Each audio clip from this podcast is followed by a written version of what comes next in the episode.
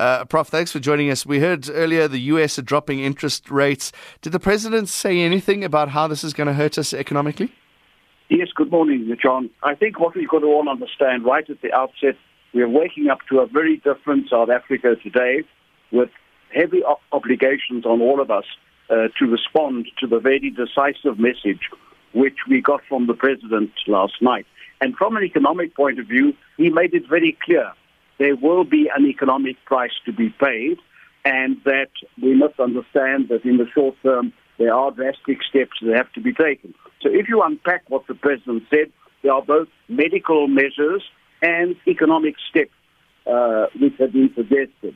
And it's quite important because, particularly if you're an employer or employee, you have woken up this morning and you're going to have to change your plans, change your decisions, change your behavior. And what, was, what has been also said is that there will be a package of, of measures uh, which will be announced. There is a, a, a NEDLAC meeting this morning which has Labour, government, and, and business uh, there, uh, which will also discuss what supportive measures can be uh, unfolded for the economy, especially small business. I think the issue of the cash flow will be and then from the point of view uh, of, of the central bank and monetary policy, there is a meeting of the monetary policy committee on Thursday uh, where we expect um, hopefully uh, it will be significant enough. But I just want to counsel it's not so much borrowing costs that are important, it's that the liquidity in the economy is maintained because of the cash flow problem mm. that could affect a lot of businesses as a result of shutting off or lockdowns or events cancelled and so forth. So I think it's both a medical challenge, it's also an economic challenge that we have to face as we move through, through the next few months. Uh, it's still early days, but will you be able to quantify the financial ramifications?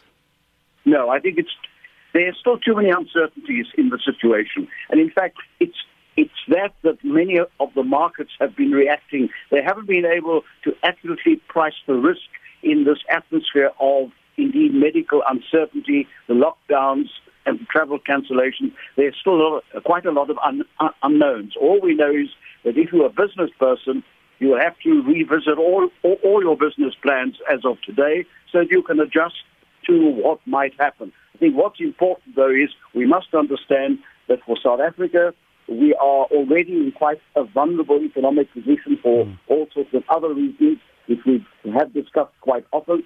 So, therefore, it's very important that both the medical and the economic steps are in tandem, and that, as the President has said, there will not only have to be effective communication, but also also consultation with interested parties to see what what are the practical steps that could cushion some of the economic impact, bearing in mind that at the end of the day, we're all in the same boat here. We've all got to understand what we can do and how we can change our behavior and our decisions that we can get on top of, of, of this virus problem sooner rather than, than later. And I think that's the overarching challenge that, that the president has put to all of us in his, uh, in his in his announcement yeah. last night. We got less than a minute, Professor. Uh, will this result in job losses in the country?